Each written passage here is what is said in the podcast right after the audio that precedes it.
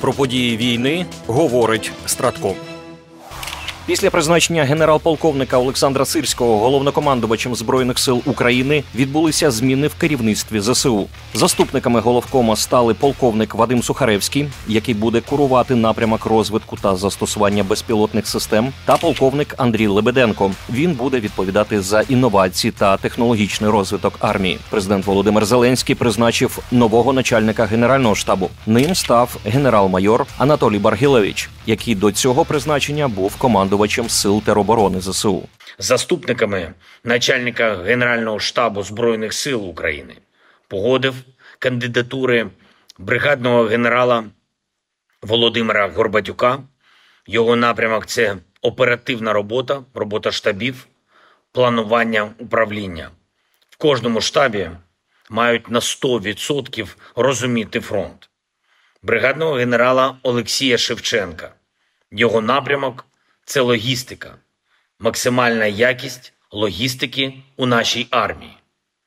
Бригадного генерала Михайло Драпатого. Він відповідатиме за підготовку, якісне тренування наших військових, увесь реальний досвід бойових командирів, бойових бригад, наших підрозділів, які побудували якісну систему тренування воїнів та оцінки і аналізу бойових дій. Увесь цей досвід має бути реалізований для успіху Сил оборони України.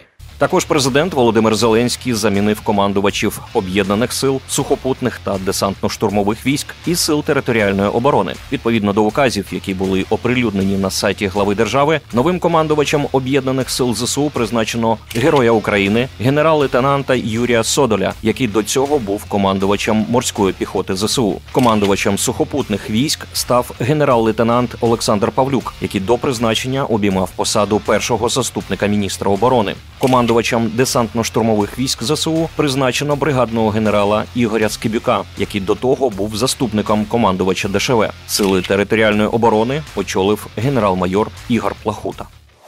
Центр протидії дезінформації зафіксував сплеск реклами сайтів, які нібито пов'язані з колишнім головнокомандувачем збройних сил України Валерієм Залужним. Ці ресурси знаходяться на різних доменах і створені анонімами. Ймовірно, за створенням цих онлайн майданчиків стоїть ворог, який прагне розколу українського суспільства і використовує для нього різні засоби. Зокрема, сайти ведуть на анонімні телеграм-боти, що збирають інформацію про користувачів, яка в майбутньому може бути використана проти громадян України. Йдеться в повідомленні. Центр наголошує, що ці сайти не пов'язані з генералом Валерієм Залужним, а про їхню діяльність вже поінформовані правоохоронні органи України. Поява реклами цих сайтів після призначення головнокомандувачем ЗСУ генерал-полковника Олександра Сирського дає підстави говорити про те, що їх автори намагаються внести розкол в українську армію та суспільство, штучно протиставляючи попереднього та діючого головкомів та їхні команди. Цьому зацікавлений тільки ворог. Те, що за цим стоїть саме Росія, говорить також той факт, що при оформленні сайтів, нібито генерала Залужного, які виглядають як політична реклама, був використаний московський шрифт «Русская титульна вязь». Крім того, в якості тла сайтів використані неукраїнські паттерни камуфляжу. Стратком черговий раз закликає довіряти лише верифікованим джерелам,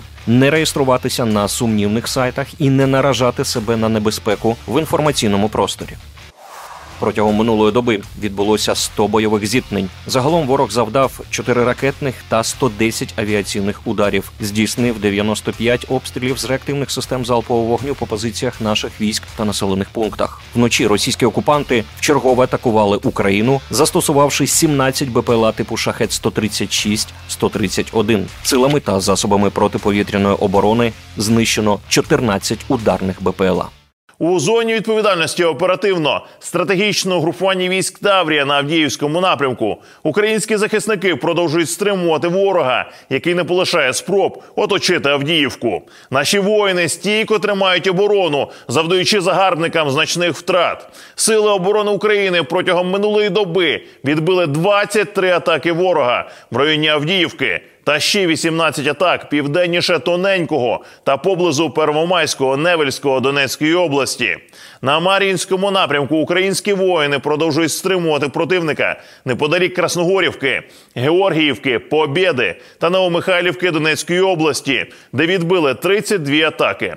Водночас наші воїни продовжують активними діями завдавати окупаційним військам втрат в живій силі та техніці, виснажують ворога вздовж всієї лінії фронту. Втрати ворога за добу становили 790 окупантів, 10 танків, 21 бойова броньована машина, 6 артилерійських систем.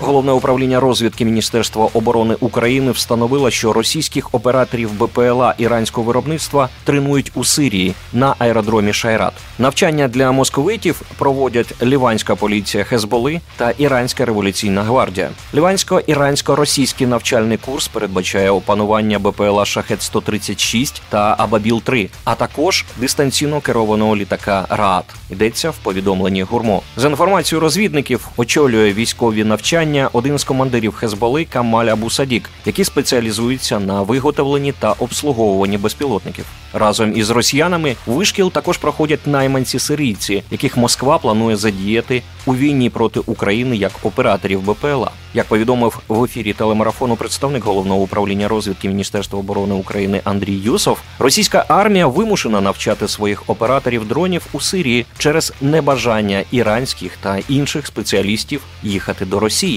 бояться їхати, бояться покарання і ліквідації з боку сил оборони, сказав він. Ізраїль розпочав операцію сил спеціального призначення, внаслідок чого звільнив двох заручників у місті Рафах, яке знаходиться в секторі Гази на кордоні з Єгиптом. Спільну операцію проводили армія оборони Ізраїлю, внутрішня служба безпеки Ізраїлю і спеціальний підрозділ поліції. В результаті операції було звільнено двох чоловіків, яких бойовики Хамасу викрали з кібуцу Нір Іцхак 7 жовтня, коли розпочалася війна. Їх утримували на другому поверсі будівлі, яку спецпризначенці пробили під час рейду. Одночасно армія оборони Ізраїлю нанесла в якості прикриття авіаудар по Рафаху, використавши літаки, танки і кораблі. Місцеві мешканці казали, що це пошкодило дві мечеті і кілька будинків. В офісі прем'єр-міністра Ізраїлю Бен'яміна Нетаньяху заявили, що військові отримали наказ розробити план евакуації цивільних з Рафаху та знищити чотири батальйони Хамас, які, за словами ізраїльських чиновників, там дислокуються.